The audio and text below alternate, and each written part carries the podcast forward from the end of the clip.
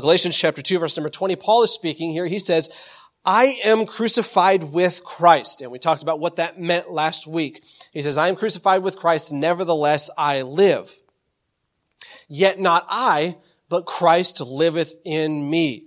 And the life which I now live, and that's where we, that's where we're picking up this week. The life which I now live in the flesh, I live by the faith of the Son of God who loved me and gave himself for me. So that's Galatians chapter two, verse number twenty. And we're, last week we kind of talked about Galatians chapter two, the first half of that uh, verse, uh, what it meant, what was going on when Paul wrote, I am crucified with Christ. What does he mean when he says, I am crucified with Christ? Uh, so last week we talked about this, how Jesus came to earth, he died, he was buried, he rose again three days later, uh, so that he could reconnect us to God. See, our sin had separated us from God. Our sin nature had separated us from God. Jesus came and he was crucified and he was buried and he rose three days later so that he could reconnect us to Jesus uh, Christ, so that he could, he could reconnect us to God. Uh, Jesus took our sin on the cross. He took uh, the part of us that was broken. He took the part of us that was bent towards self-destruction. He crucified that part of himself with him on the cross.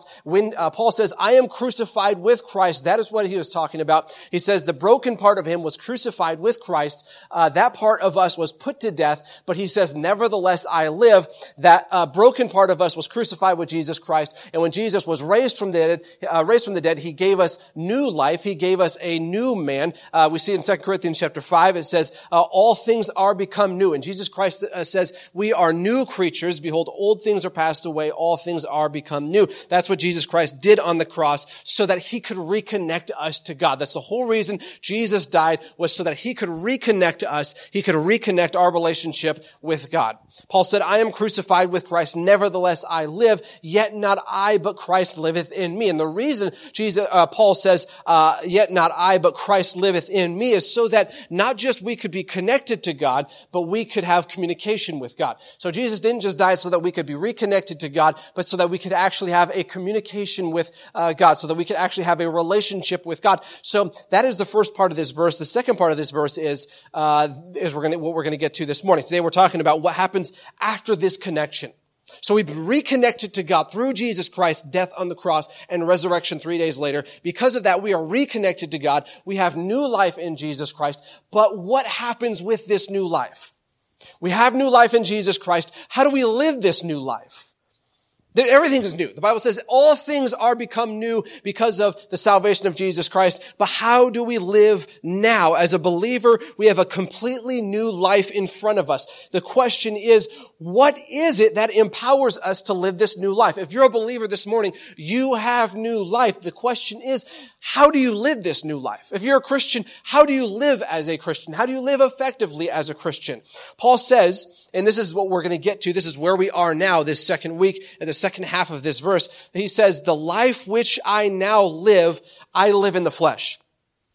So Jesus put to death our old man and gave us a new man. But what is it that gives this new man strength and energy and focus and movement? What is it inside of us that gives us strength to live the Christian life? What is it inside of us that gives us uh, a divine currency to move forward as Christians? How do I live the life, as Paul says, which I now live? How do we live the life which I now live in the flesh? We are still physically here, but we have been spiritually made alive in Jesus Christ. How do I live the life which I now live? This is the most important part of the Christian life. This one idea we're talking about this morning, this is the most important part, and we're going to get to this, but I want to let you guys know how it is we live this new life.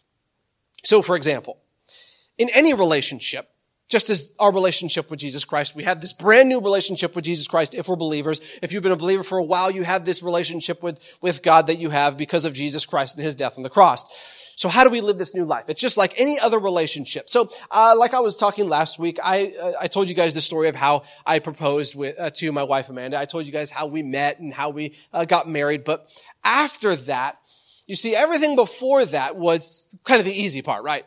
That's all, that's all, that's, you, you're lovey-dovey, everything's awesome, everything's amazing, he's perfect, she's perfect, he doesn't have any problems, and the problems he does have, you can kind of overlook those problems, the problems she has, it's, it's fine, it's whatever, because I love her, and then you get married, and you're like, oh, Now I see these problems. Now you're like, uh, uh, so how does, how do we live now in this relationship? How do we function now and continue to grow in our relationship with Jesus Christ? So in any relationship, there's going to be things that you do that maybe she doesn't, or there's going to be things that she does that maybe you don't. So for instance, uh, what I like to do, uh, or what my, my wife likes to do is, uh, she likes to bake. And she's, she's, darn good at it. She's a really good baker. She knows how to bake. And the other thing she knows how to do really good is finances. Me, I'm not so good with finances. I see credit card, I see something I want, I swipe, I get it, I go home, and I do the same thing online. My wife, she's really good with finances, and she's really good at baking. So we've gotten to the place in our relationship that I'm good at some things, and uh, she trusts me with those things, but I notice she's really good with some things, just about everything. And so she starts to bake. And when she puts something in the oven or she's mixing something up in the mixer, I've gotten to the point where I don't even ask what she's making. I don't even ask uh if it's something that I like. I don't ask her if she's got the recipe right. I don't look down at what she's got in the mixer bowl and say, hey, did you put enough milk in there? Did you put enough sugar in there? Did you put it? I don't even, I don't ask any questions because I know that whatever comes out of that oven is going to be good. It's going to be real good. I know that whatever comes out of that oven, all I have to worry about is making the coffee because it's going to be good and I'm going to have coffee to go with it. I don't have to wonder. I just trust that whatever pops out of the oven after an hour or wherever, it's going to be good. I, I trust my wife in the same way with our finances. I don't really know too much about our finances. I know how much needs to be spent and what goes where, but she deals with all the finances. There's never been a point where I've been like, hey, you did this wrong. Uh, you know, you, you, why are you doing this? Why are you doing that with our finances? I mean, if she brought home like a trunk of handbags and shoes one day, I might have some, you know, we'll have to talk about that, but that's never happened. So there's never been a point in our relationship where I've ever wondered, not once, wondered what she was doing with finances. Not once. And this is what happens in any relationship. There's things that she's good at. There's things that I'm good at. And we build trust in those certain things. I trust her with the finances. I trust her with the baking. I trust her with a lot of different things. She trusts me with, I don't know, putting my clothes away in the morning, making the bed, something. She, she trusts me with stuff. That's what a relationship is about. You can't have a relationship that's healthy, that's functional, that's growing, unless there's mutual trust, unless there is faith and confidence in each other. That is just the bedrock. That is what you need in a relationship. You need trust. That is the currency of our relationship, is trust. Without trust, you cannot have, I cannot have anything in our relationship. It begins to break down. And in just Just like any other relationship that we have in life, our relationship with Jesus Christ is the same way. We grow in our relationship with Jesus Christ. We get to know each other better when there is trust and confidence. The Bible calls it faith. That's why when Paul says, uh, the life which I now live in the flesh, I live by the faith of the Son of God. Because he realizes after he has this uh, relationship with Jesus Christ, what's going to build that on, what's going to build on that relationship is faith and trust and confidence in Jesus Christ. That is what's going to grow that relationship. And you see this in this verse. The longer, the longer we're in a relationship, the more confidence is supposed to be grown. The longer we uh, are in a relationship, the longer we're a Christian, the more faith we ought to have in Jesus Christ. Our relationship with God is no different. You see, faith is the currency. It's the energy. It, it's the building blocks of our relationship with Jesus Christ. If we don't trust God with our stuff, with our life, and with our family, and with the things all around us in our life, then we do not have a growing, healthy relationship. You see, faith is embedded into every part of the Christian life, including salvation.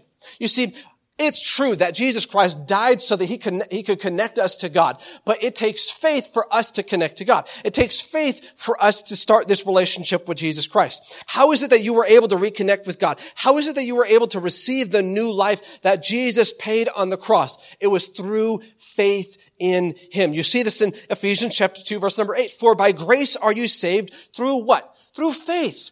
It's faith, it's trust and confidence in God that gave us salvation. For by grace are you saved through faith. It's not of yourselves, it is the gift of God. Our connection to God is created by faith. It's the foundation of our relationship with God. You are brought into the family of God through faith in God.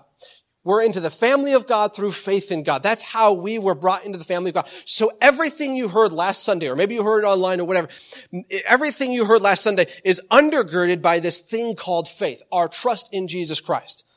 You see, it does Christ no good to die on a cross if we don't put our faith in what he's done. So if you ever go to the doctor, just a for instance, if you ever go to the doctor uh, and you have some health problem, maybe it's something, you know, you have a cold, a flu, whatever. You talk to your doctor for what, ten minutes maybe? He asks you a couple questions. He pokes and prods a couple things in your face and your body. And he asks you a couple questions. And then after he, uh, he leaves, he has his nurse come in, and his nurse gives you a prescription. And, uh, this prescription is to help you with whatever ailment you have. Maybe you have the flu, cold, whatever. And you, you go to the, the prescription area, maybe Walgreens or wherever, and you buy your prescription and you take that uh, medication, never thinking twice about whether he prescribed the right thing. You ever think about that? He talks to you for ten minutes. He pokes you, he prods you, he does a little thing where he looks down your throat, and then he says, okay, this is what you need to take. And you trust that what he prescribes you is accurate. You have faith in what, and you get better because of what he's prescribed you. But if you didn't trust what he prescribed you, you wouldn't get better. You see, our relationship with Jesus Christ is built on this. We must trust. We must have faith if we're going to grow. If we're going to be restored to Jesus Christ, there must be faith. There must be trust and confidence. It is the same thing with God. You are restored and reconnected to God through faith in what he has done for you through Christ's death on the cross. The cross is how God connected to us, and faith is how we connect to God. See, from the very beginning, it's been about faith. From the very beginning, it's been about me trusting in what Jesus Christ has done. But faith isn't just how we are brought and connected to Jesus Christ. Faith is also how we continue with God. You see, that's why Paul says in Galatians two twenty that faith isn't just how we begin our life. What does he say? The life which I now live in the flesh. He's not saying the life that I was given. He's saying the life which I now live, the life that's in front of me, the life that's that's uh, ahead of me, the life that is before me. I live that life through faith. So if you're saying this morning, I trusted Jesus Christ as my Savior by faith, that's awesome, but that was just the beginning. You have a whole life in front of you. You have all the things in your life in front of you, and all of that needs faith. It needs trust and confidence in God. That's why Paul says, the life life which I now live, I live by faith. Paul says, the life which I now live, the life that's in front of me. Faith isn't just how we connect to God, it's how we continue with God. Our new man lives by faith. It is through faith that you grow as a Christian. You see, again, faith is the, the, the currency, the fuel of the Christian life. Without trust and confidence in God, we cannot grow. The apostle Paul wasn't the only one who said this. You see, John also saying this in First John chapter five, verse number four. He says, we walk by faith, not by sight. What does he mean when he says we walk by faith? He says we live by faith. We walk by faith. The journey of our life, everywhere we go, everywhere we step, everyone we're with, everything we do, everything we think, it is all by faith. He says, I live by faith, not by sight. So what does it mean when the Bible says we live by faith? What does it mean when Paul says, I live by faith? When John says, I live by faith? It means that we are trusting God to guide everything we do. We are trusting God to influence everything we're going through. It means we're trusting God with our finances. It means we're trusting God with our family. We're trusting God with every individual thing in our life. Living by faith is trusting in what God has said rather than what I see. It's trusting in what God thinks rather than what I think. It's trusting what God sees rather than what I see. You see, living by faith is not a disadvantage. Some people say, well, that's just, that's just blind to trust God like that. That's just, you're blinding yourself to life. Living by faith is not blindness. Living by faith is not a disadvantage. Living by sight is. You see, when I walk by faith, I see the person and the pattern and the plan behind the problem. When I live by faith, I can see that God is working behind the problem. When I live by faith, I can see that God, even though I can't see it right now, I see that behind what's going on, God has a plan for it. Behind the pain, I see that God has a pattern. Behind the problem, I see that God has a plan. Behind everything that's going on in my life, faith says that there is a person behind all of it who is there for me. You see, behind all of it, he is controlling it. He is in charge of it. He is before all of it. Faith allows me to trust in God's ability when it's beyond my own ability. Faith allows me to see when I can't see what's going on. You see, just like maybe if you have contacts or, or glasses, If you take off those contacts or glasses, those are your eyes, right? No one says this is someone else's eyes. Those are your eyes. Sometimes you, they might be blurry. You need, you need something to put, you need something to put over your eyes because they're blurry. You need something to put over your eyes because you have astigmatism. You need something to put over your eyes because you can't see in front of you. Uh, you, you need it. My wife, she doesn't like to drive at night because she can't see very well. She needs something to clarify her life. And if I was to say, you, you would say, well, well, what's she wearing glasses for? Why does she have contacts? It's because she can't see correctly without them. People say that, well, why do you have faith? Because I can't see life correctly without it. Why do you trust God in this situation when it looks horrible? Because I can't see the situation clearly unless God is there. Unless I have faith, unless I have trust, unless I have confidence in God, what is in front of me, that's just a little unclear. You see, walking by faith is much more clear than walking by sight. You see, when I walk by sight, all I see is this two D problem that's in front of me. When I'm walking by sight, I'm just wa- I'm just looking at a, a two D screen. But when I'm walking by faith, I can see depth. I can see that God is behind it, that He's above it, that He's uh He's in it, that He is through it. You see, walking by faith, I can see that God has complete control over my situation. That's walking by faith. Uh, by faith, walking by sight is, well, this problem is all I can see in my life. This situation is all I can see. This this mundane life that I have is all I can see. I don't see how there can be anything else but this. That is walking by faith, uh, by, by sight. Walking by faith, that's clear seeing. That's seeing clear. That is seeing life clearly. You see, this is most, this is best illustrated in the story of Elisha in Second Kings chapter uh, six. You guys, you guys gotta read this story. It's an amazing story. So there's this one rogue king back in Old Testament times who wanted to kill this prophet of God named Elisha. Very powerful prophet. This powerful prophet, he, he was having a whole army come down on top of him. One morning, he looks outside of his house. And outside of his house, around the whole city that he was living in, there was this This rogue king, he had this army surrounding the entire city. A whole host, the Bible says, of chariots, of uh, soldiers, of warriors, surrounding thousands of people, st- surrounding the entire city. And some of Elisha's friends, this prophet of God in the Old Testament, some of his friends, they came outside of the house and they saw this entire army that was uh, surrounding the city, and they started to they started to get afraid, as anybody would. They started to get afraid. They started saying, "We're going to die here. Well, this is not good. What are we going to do?" And they looked at Elisha.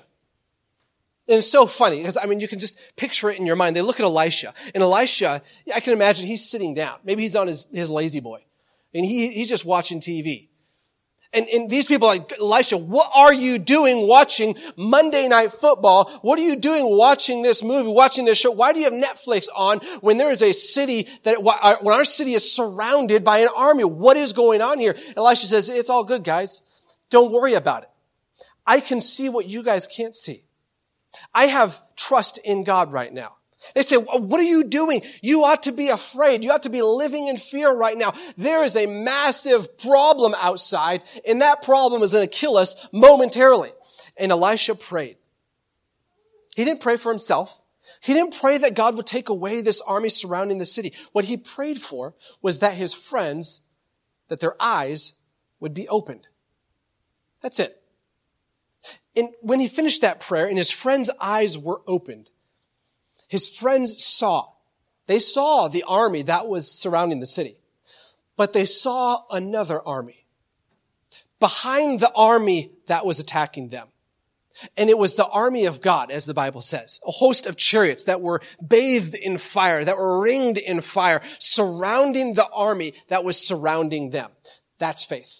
You see, why is it so important that we live by faith? Because when I live by sight, all I can see is the army surrounding me. All I can see is the problem in front of me. All I can see is the stuff that I need to do in my life. All I can have is the worry and the fear and the anxiety when I'm living by sight. But when I'm living by faith, I can see that my problem, although it is surrounding me, it is itself surrounded by God. When I live by faith, I can see that God is behind everything that is going on in my life, so that I don't need to live with worry. I don't need to live with anxiety. I don't need to live in fear, because behind that problem, there's a person, and that person is greater than that problem. That's why living by faith is so much better. That's why living by faith is not blind. Living by sight is blind.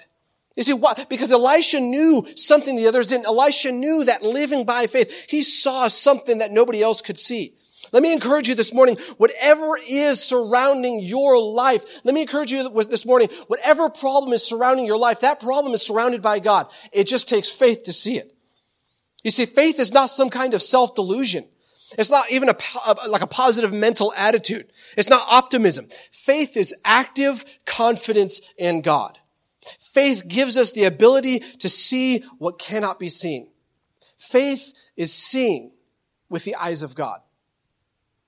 Paradoxically, it's when we walk by sight that we can't see. It's when we walk by sight that the problem is all we can see. It's when we walk by sight that the stuff going in our life is, is all, it's all that, that's all that we can see. It's all we can think about. It's all we can dwell on. It's all we can talk about. It's all we can mention to our friends. It's all we can mention in life because we just see the problems. Jesus is saying, Paul is saying, First John chapter five is saying, there's a better way. You see, we can live by faith this morning. Paul says he doesn't end here, the, the life which I now live in the flesh, I live by the faith of Son of God. He continues. He says, uh, Paul doesn't just tell us to live by faith as if, you know, that was enough. He says, he tells us why he, we can trust God. He tells us why we can live by faith. He says, the life which I now live in the flesh, I live by the faith of Son of God. Why? Why can we live this life? Because he loved me and gave himself for me. You can live by faith because Jesus was motivated by love. You never have to wonder if God's motivations are pure. You never have to wonder what God is going on. You never have to wonder if God's going to leave you behind, if he's going to leave you hanging, if he's going to leave you in the problem. You never have to wonder if you're going to make it out alive because God says, I was motivated by love on the cross. And anybody that was motivated by love for us, we can trust. You never have to wonder about the motivation or the force behind Christ's actions. You see this in John chapter Chapter three, verse number sixteen, probably the most uh, the most known verse in all of the Bible. For God so loved the world that he gave his only begotten son. What motivated Jesus Christ? It was love. God isn't some cosmic meanie doling out judgment on people he doesn't like randomly or arbitrarily. He crucified our sin to the cross with him and was put to death with it so that we didn't have to. You can trust God today because he was motivated by love. The more clearly we experience God's love and the more we are consumed by what he's done for us, the easier it will be to trust him in life. You see, when you understand who God is, you can trust what God does. You see, if I was to give my, my wallet, talking about faith and trust, if I was to give my wallet to Amanda, I would trust her completely with my wallet, right? Because I know that she's not going to do anything with it. I know that she loves me. I know she sacrifices for me, and she has sacrificed for me in the past. If I was to give my wallet to Amanda, I would have no doubt in my mind that everything would be fine with my wallet. They wouldn't be charged up. The credit cards would be fine. Credit score would be fine. I have no doubt if I was to give my wallet. But if I was to give my wallet to, say, Mike in the back, then I wouldn't know what to do. I would be living in worry. This guy's going to chart. This guy's going to have a new truck. This guy's going to have, he's going to have new toys. I wouldn't know what to do with my stuff. He's raised, yeah, he gives me a thumbs up. So I don't give my wallet because I, there, there's not rapport there. But I give my wallet to Amanda because there is love there. There is sacrifice there. And this is what Jesus is trying to say us, he'd say to us this morning. He's trying to say, you can trust me because I love you. You can trust me because I have sacrificed for you.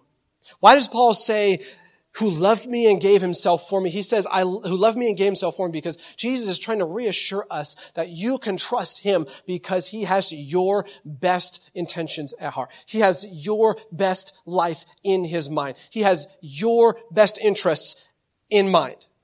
Paul says, who loved me and gave himself for me. He says, who gave himself for me. You know, it's one thing to give something to someone, but it's a whole nother thing to give myself to someone. It's a whole other thing to give of myself to someone. You see, when I give to someone, that's great. I give to lots of people at Christmas time. But when I give of myself to someone, that's something else entirely. That's something that's real. That's something that's hard. That's something that's grander and bigger than just simply giving someone something. What Paul says here is God didn't just love us and he didn't just give to us. He gave of himself. He gave himself to us. You know how it's uh, genuine when God says, I want you to live by faith because he gave himself. He didn't just give stuff to us. He gave himself to us. You can trust the person who takes a bullet for you. And that's what God did. Everything Jesus did on the cross was him trying to say, you can trust me. You can trust me. You can trust me with this problem. You can trust me with this promotion. You can trust me with this part of your life. This worry that you have, you can trust me with that. This burden you're bearing, you can trust me with that. You can have confidence even though you're no, you don't know what's going on. You can have confidence even though things aren't going the way you like. You can have faith in me. Jesus on the cross died so that he could get this message through to us. Today, God is saying, you can trust my promises and you can trust my my plan, even if you can't see it. Even if you can't see God's plan, you can trust that he has one. You can trust that God's promises in his word are true, even though you don't know how they're going to work out. Even though you don't know how it's going to play out in your life, you can trust the promises that, uh, that God has in his word because he gave his life for us. You see, we, we we walk around life with all these burdens. I brought a backpack with me this morning to kind of illustrate to you so you can see this. We walk around with all of these burdens. Some of them good. We walk around with our finances, and obviously we should be managers and stewards of our finances. We should be all these things we walk around life with, and we're burdened down with, and we're slouched over in life. And life is just full of worry and full of fear and full of anxiety and full of just stuff. Even the good things we can't even enjoy because just burdened down by all the things.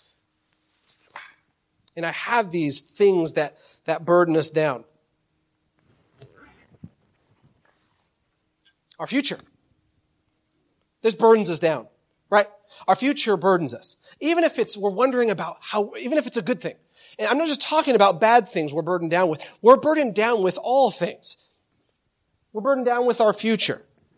How is things going to turn out? How is it, how's the move going to work? Even if it's a good, a good situation, our relationships. My relationship is going great, but I'm still worried about it. My relationships are not going so great. Our relationship with my spouse burdens us down. Even if it's good, the kids, everything's going well and we still live in worry. Everything, everything, maybe there's some problems and it burdens us down. Problems burden us down. What else do we got? Finances, whether it's going well or it's going ill, they burden us down. And I'm not saying we shouldn't be stewards of all these things. The scripture isn't saying that we should be managers of all these things. Our job burdens us down. And we carry these burdens. Some of them good, some of them bad. Jesus is saying, when you live by faith, the bad things, all the, and all, all the, the infinite shades in between, all the way to the good things, all things, he wants us to live by faith.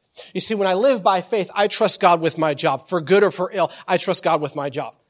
You see, with my kids, whatever's going on, I'm going to trust God with my children. I'm going to live by faith with my children. You see, with my finances, I'm going to trust God with my finances, even though I don't understand my future. I don't know what's going to happen tomorrow, but I'm going to trust God with that future. There's a problem in my life. There's a problem surrounding me. There's a problem. There's this enemy of problem, this army of problems that's surrounding my life. We need to realize that living by faith is seeing that God is surrounding that problem in our relationships.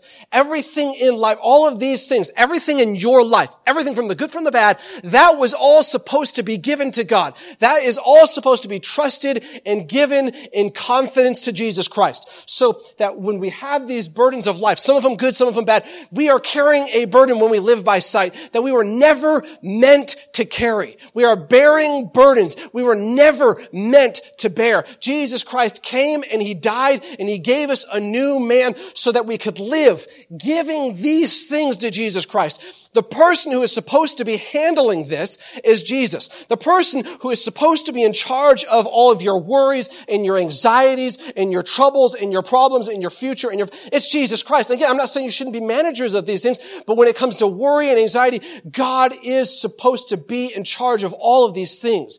These things, you are bearing things you were never meant to bear when you have this, when you have this burden on your back.